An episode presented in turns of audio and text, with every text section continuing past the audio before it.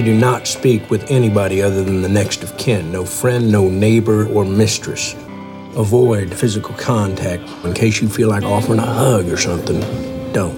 I'm not going to be offering any hugs, sir. Hi, I'm Dave Campbell, and you're listening to Longest War.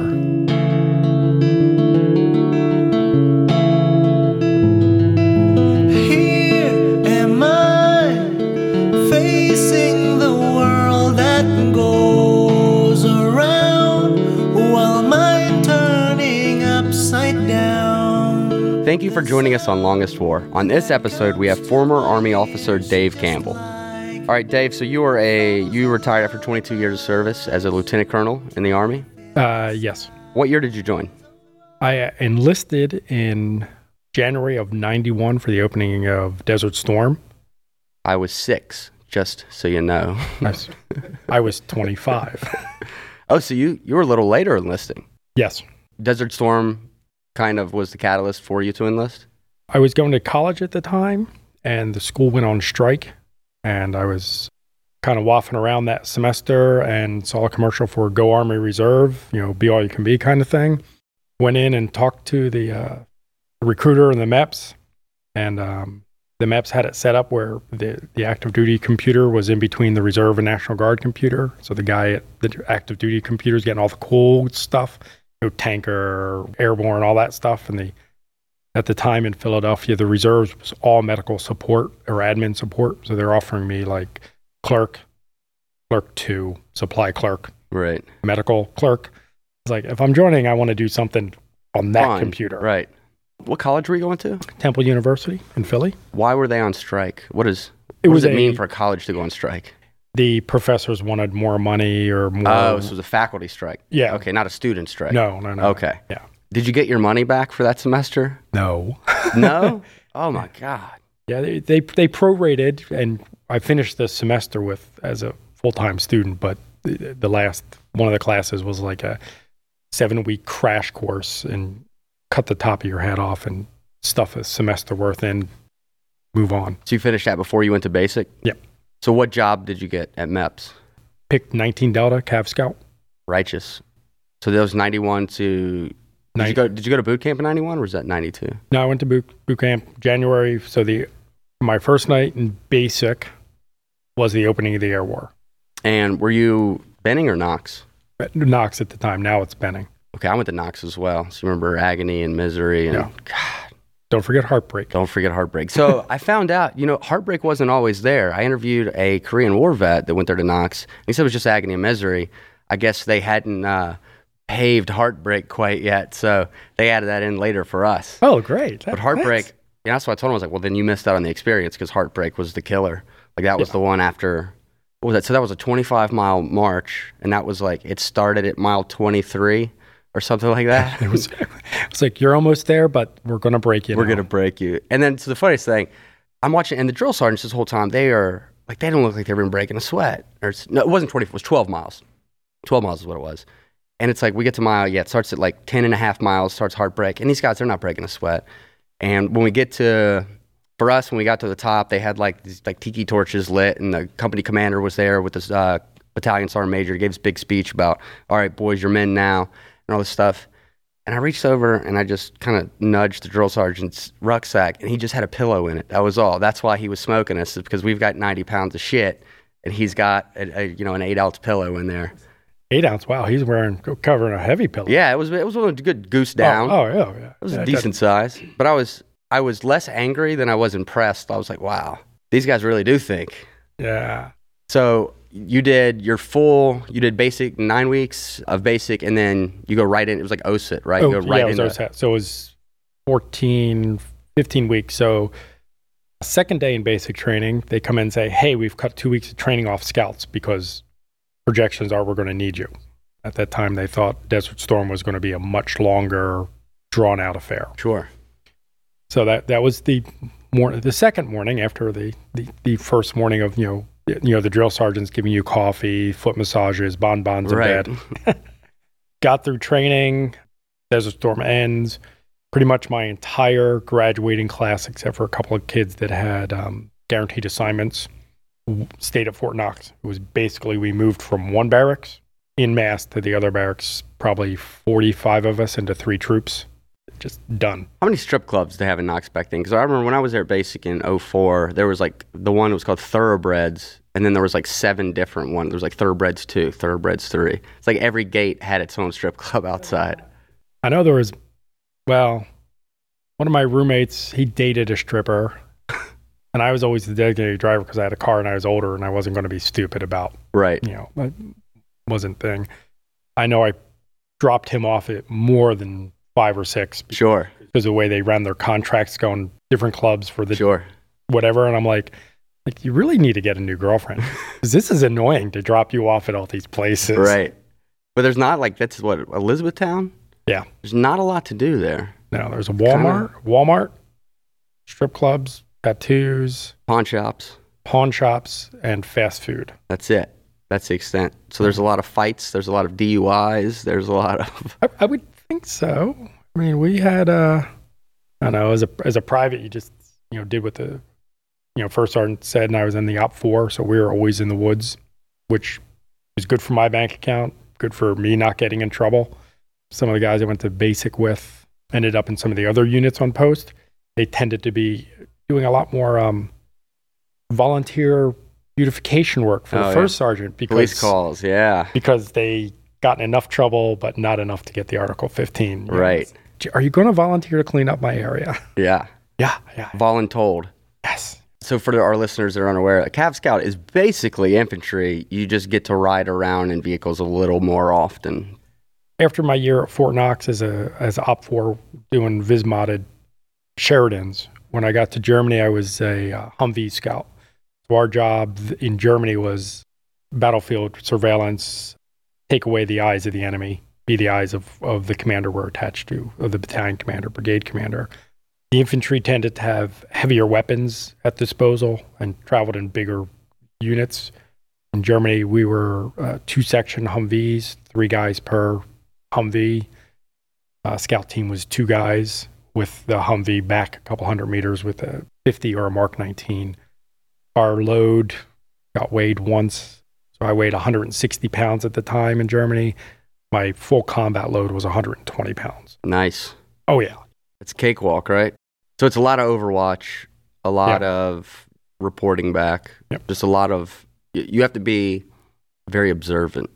a lot, a lot of not sleeping and moving when nobody else would be moving. Right. A lot of hiding in the places where nobody would think to look. And you got to clear out distractions. You got to be able to focus. Poke the guy next to you because you're you're only a two man team, and once you're in place, you don't want to go back to the Humvee for anything because you don't want to give up somebody else on the other side who's supposed to be doing the same job, seeing you going, oh man, Right. so you got. Uh, we had two canteens. One was for going in. The other one was for going out. Is that how you guys did it? You'd piss in one, you'd drink out of the other. we we no, we we use the the roll two feet to the left. For- ah, okay. Yeah, we wanted as much water to drink as possible. There you go. Cool. That's key. If you stay hydrated, your piss doesn't smell for five miles, so they can't smell you. Yeah, there you go. So how long were you enlisted for? About three years, three and a half years, because I got uh, selected for ROTC to go back. So they released me about five months early to get back to, for the uh, start the fall semester. Did you go back to Temple? Yes, And what was your degree in? undergrads in history. Oh, cool. So you do ROTC. What was the difference between like OBC and basic training for you? OBC, you're treated as an adult. You're given a lot more freedom. I was married at the time, and I luckily Fort Eustis was going to be my first assignment anyway, so we were able to move right into post housing. Most of the there was 64 of us in my OBC class, four civilians, and then 60 military. I think we had four, three or four foreign nationals. What were the civilians doing in it? There was a program in the Department of Defense where uh, civilians in certain fields have to go through military training.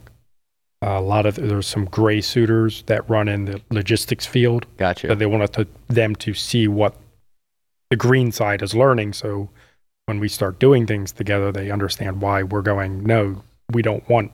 Right. They have a little bit of combat logistical sort of experience. Right. You know, no, we, we want bullets before we get toilet paper. Right. right. Totally. That makes total sense. Us, it does. What were the cadre at OBC? Was it officers or did you have like senior enlisted? We had a senior enlisted uh, E7 and then a captain. And then uh, each class, that was our, our cadre.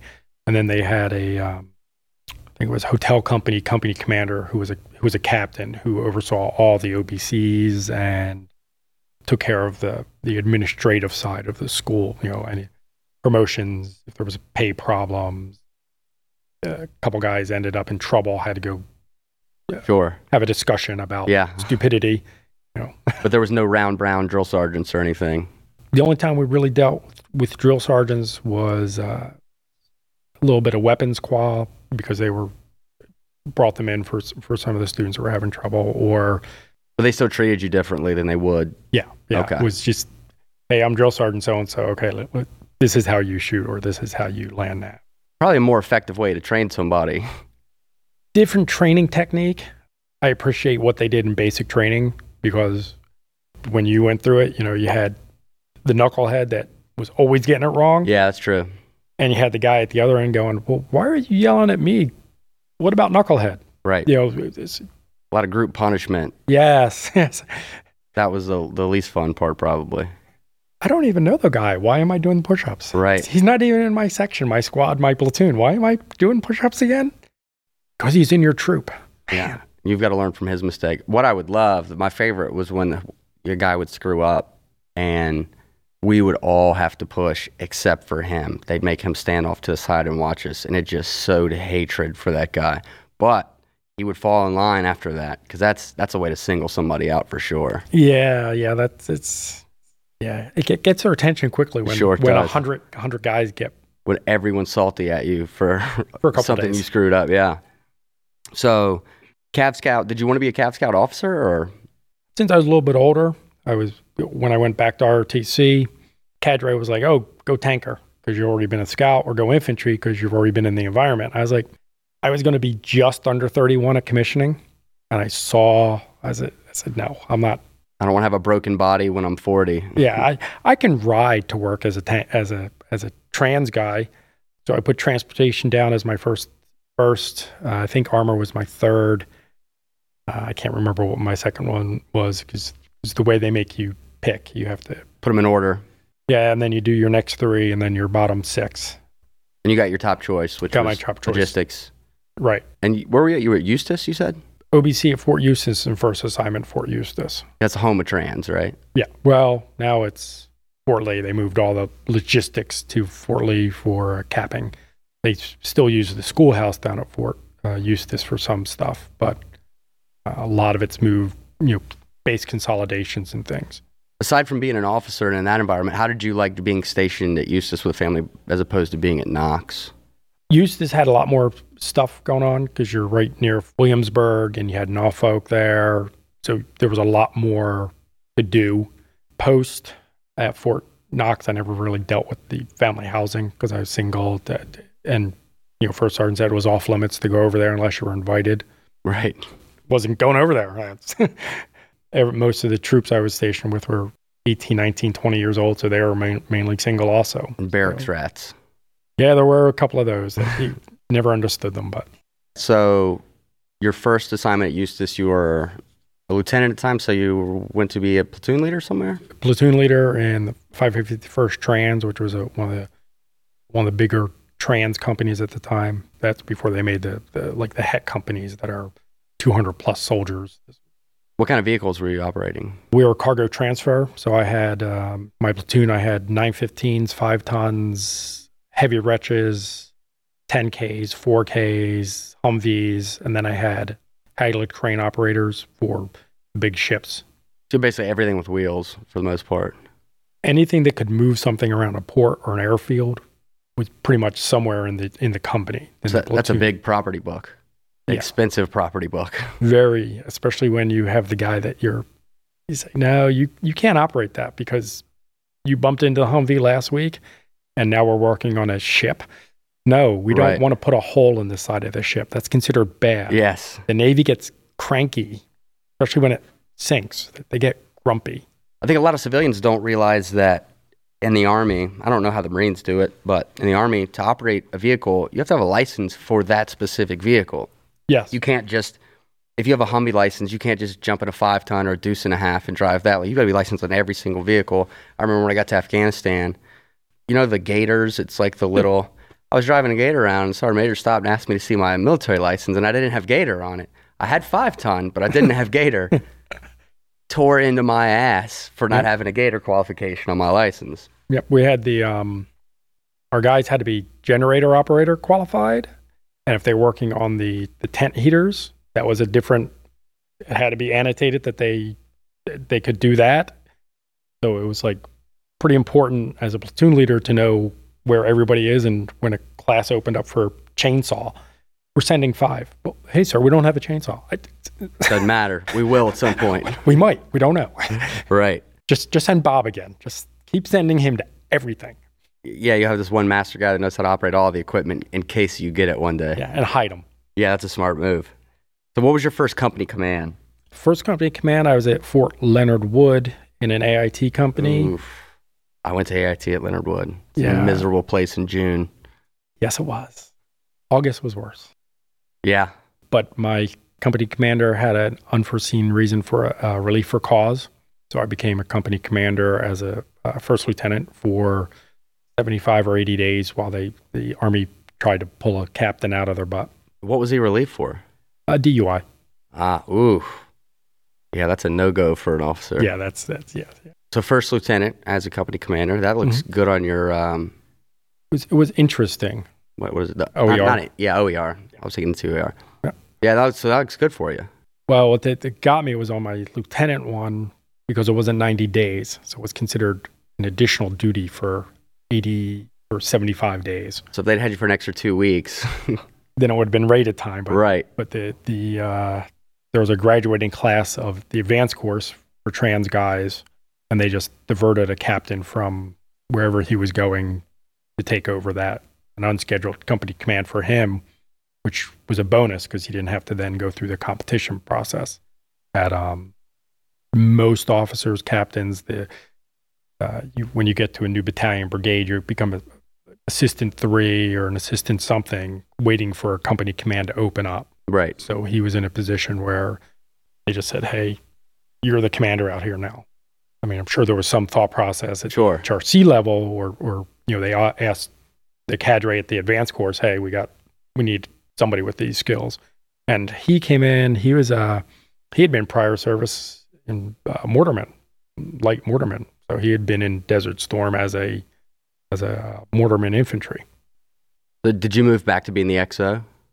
Normally they would have moved me, but because there was only three slots available, they moved me back to his XO because I had just been moved into the company before the company commander got relieved. So they, it was really no big deal. I mean, there wasn't any kind of. no, there was no animosity.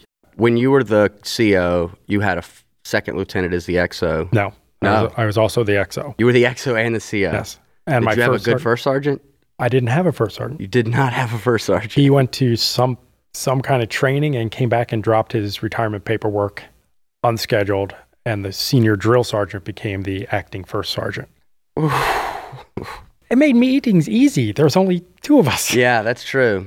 but it also made it really difficult because we had to kind of look at things problems from different perspectives okay xo you're worried about bed sheets a company commander you're worried about getting all the the troopies out to the training site Right. you know which one do we win where do we change the, the schedule Where were you at during the training cycle? Was this like right at the beginning of a new class of uh, AIT well kids coming in? we always had three classes so we always had a new class a middle class and an end class so i had all three in the cycle in the pipeline So that's a lot to handle for one officer trying to do all the admin, all the logistics for. i got lucky um, You had some clerks, I imagine. one One clerk. You have a supply sergeant. one and a half One and a half. because uh, we got a brand new supply private. Uh, E2 came in sometime during that time period also. which is basically like nothing because he doesn't know anything yet. well, he was good at counting sheets and, and took some of the work off of the supply sergeant for doing some of the, you know, running around, you know, even in AIT world, kids break stuff in the barracks. Oh, sure. Well, instead of having the supply sergeant have to go over and do it, she would just send him over to see the drill sergeant. Drill sergeant would take him, and then he'd go run around post looking for the, you know, the the RNU you know guy. Sure. You know, fix this, change the light bulbs. So it worked out for us. so was it easier for you when you got your first actual like captain command? Yes, because I had already kind of seen how how the interplay between the different different subcomponents. You can read about it in a book Sure. or see it as the guy sitting at the desk and go, "Oh, now I see why why they were doing this." Were you still in TRADOC? For my first company command, my for your first second, like your your No. first real company command, I guess. I was actually AGR by then. So I was in Butler, Pennsylvania in a uh, transportation group. I was the HHC commander, so you're in the guard, but you're full time. reserve, reserves. full time. You're full time. Right. Are, are all the company commanders full time in the reserves? No, very few of them.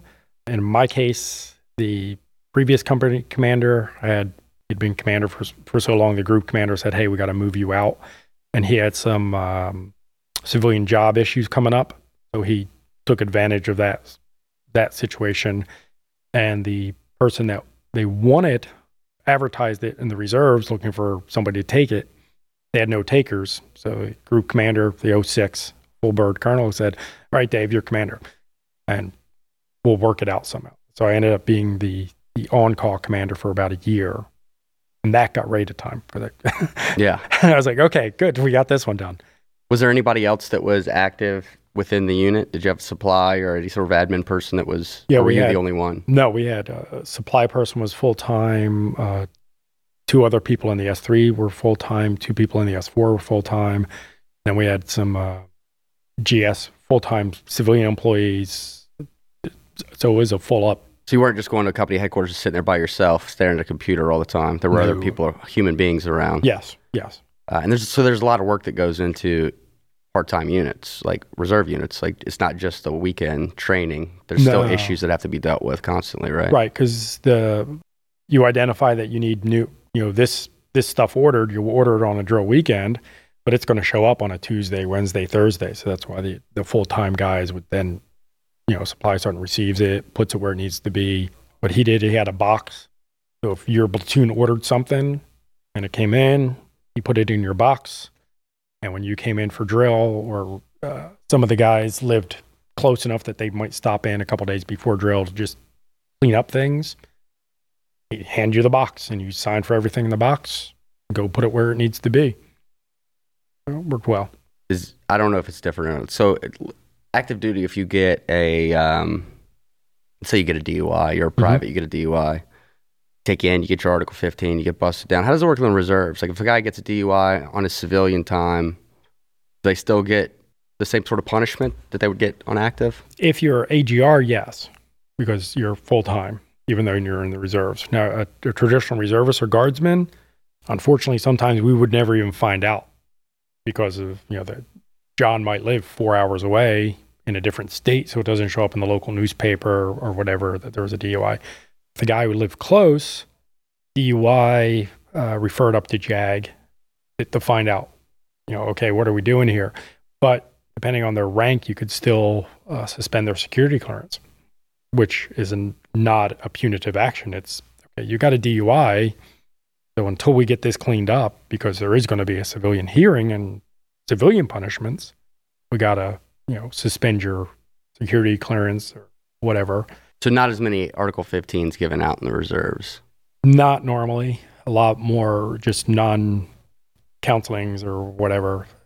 And I know for a fact that some guys skated through the system without, because they live so far from the units, no one ever found out they got in trouble. Sure, sure. Yeah, if you live in West Virginia and you're you drill in Ohio, Yep. how are you ever going to find out? Right. Unless the guy comes and says, Hey, I got a DUI last week. Yeah, sure that was rare. Uh, Maybe not the West Virginia guys. maybe. so you did that for a year, AGR? I was AGR for from 90, 98 through 15, Oh, so you were AGR 16, 17 years. majority of your career. Yeah. So what was what was the progression? So you had your company, and then does the same work, battalion XO, then battalion commander. No, no. Let's see. Uh, I went company command to company command. I got board selected for a second company command by HRC in Tennessee. Did that for two and a half years. Then I t- went to ROTC, again a board board process. Um, what RTC program? East Tennessee State University. So that was uh, that ended up turning into a five year assignment because I was coming into PCS window. We are in the middle of an adoption, so I asked HRC for a one year extension.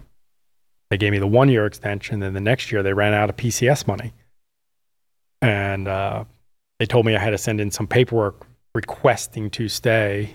And I called my group commander, brigade commander was an AGR admin and I called her. I asked my boss if I could call directly to the group commander because I didn't want to get in trouble with the colonel. Sure. Called her, and she's like, "No, you shouldn't be volunteering for this. You send me the paperwork."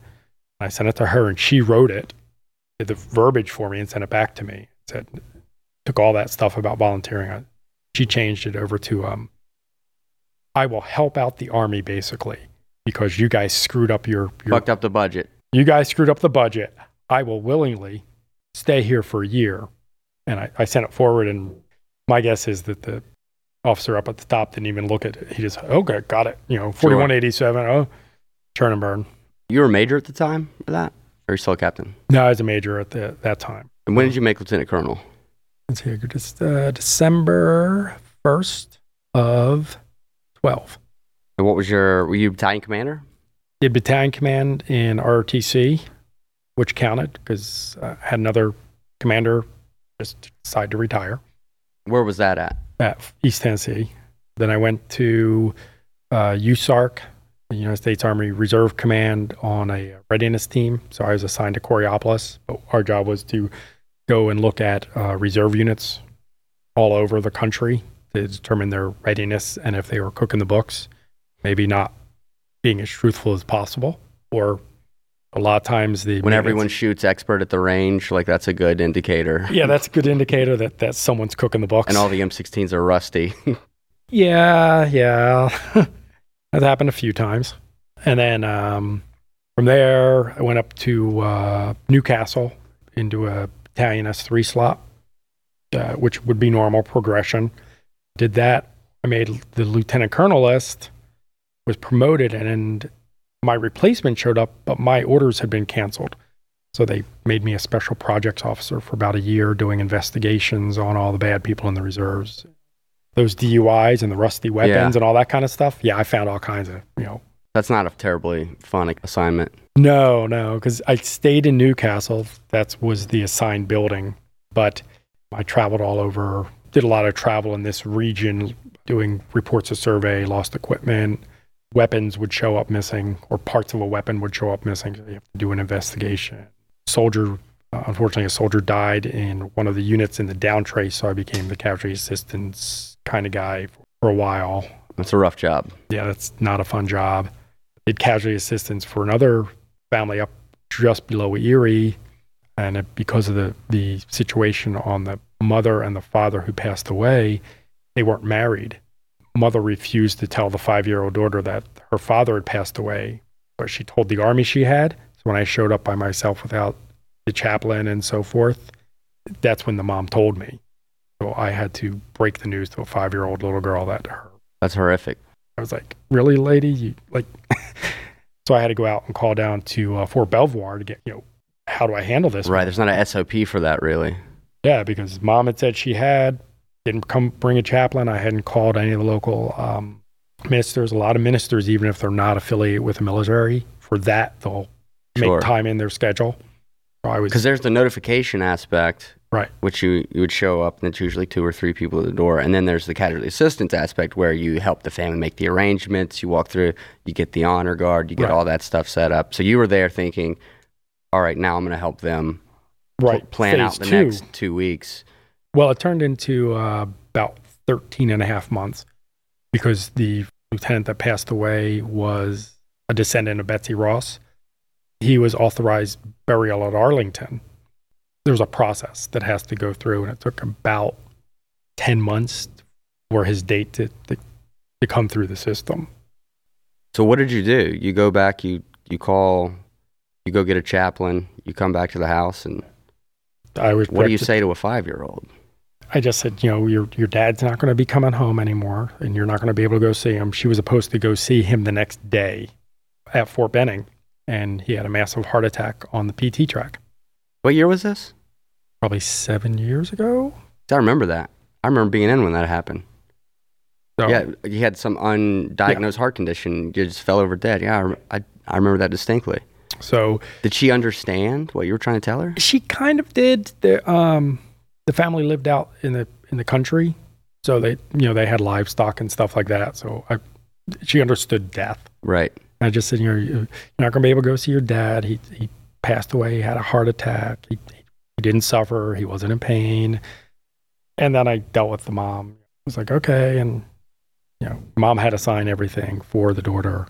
Mom notified the, her minister that hey, this happened. So he was coming after me. So you, you stayed with the family through the process, through the funeral and everything? Little girl had been six at that point. Like, how did she handle the funeral and all that? she handled it pretty well. Her her dad had been mar- had married somebody and had another had another child, um, but it was a very cordial relationship between the, the children and the mothers and all the adults involved. So down in Washington, everybody stayed in the same hotel. Every night was kind of a group huddle, like, okay, we're going here tomorrow. This is the funeral home timeline. There's two casualty assistants assigned because uh, Fort Benning had assigned one to the family down there, and then I was working with the two families up here, the mother and then the the daughter. So it worked out. Me and the, the captain from Fort Benning would get together, do our brain dump. Then when when we talked to the families, we were presenting just one one timeline. We always we traveled as a group. So that was one of your later duty assignments, Yeah, that was close, not a close to one. the end.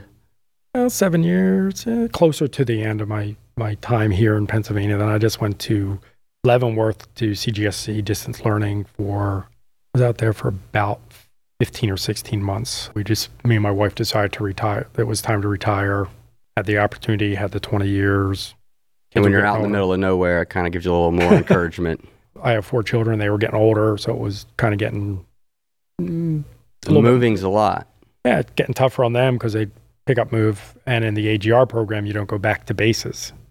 Active duty, you're always almost always going to a base, so you have a chance of running into kids or friends you knew previous assignments, especially now with Facebook and whatever. The kids, my kids are still in touch with their their friends from Leavenworth. They're in Germany, Netherlands, Hawaii, and then somewhere in college in New York, uh, New York City, and someplace that they're still in touch via Facebook and Skyping and stuff. I'm like, that never happened ten years ago. You just Right. you, know, you left and you left, and that you was left, that it. was it. Yeah. All right. So, our final question, it's kind of a two parter. One, how old, are, how old are your kids now? Uh, right now, I have a 19, 18, 15, 13, and then I have four foster kids that are nine, two three year olds, and a six month old. Are you encouraging them to join the military or are you would you be supportive if they wanted to join the military? I am encouraging them to make their own decisions.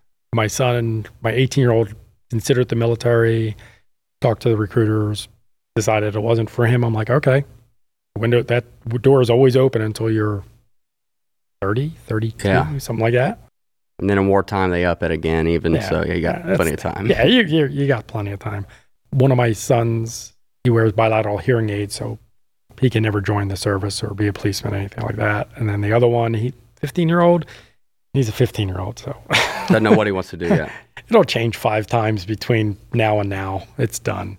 And then the the foster kids, the older one realizes what I did prior to them coming into the house. She thinks it's kind of cool, I think, but she doesn't. At nine, she's not really processing that level of stuff. And finally, what kind of advice would you give to young, you know, man or woman that are getting ready to join, getting ready to go in to the army specifically? Well, if you're, if you're going to go in, then you want to make sure that you en- either enlist for a job that you find interesting and enjoyable, not just something with the biggest bonus. And if you're going for the officer route, decide earlier and let the Army pay for all of your college. Don't do what the enlisted and then do the non scholarship thing I did. Let the Army pay for it all so you don't have any debt. But the same goes true. Pick a branch that's that you're going to enjoy. New guys that were in the infantry and hated the woods. Well, why are you in the infantry? Well, everybody said you're a guy, you got to be in the infantry. Okay, well, you're kind of foolish because I'm driving and I got a soft ice cream machine in my supply room because Right. I'm, I'm the logistics guy. But, but, but you're not infantry. Nope.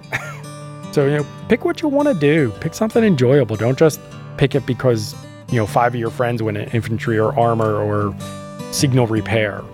Might not be what you want to do. Pick what you think's going to be fun. Dave, thanks so much for joining us today. Appreciate it. It was great having you on. Hey, thanks, Nick. Have a good one. You too.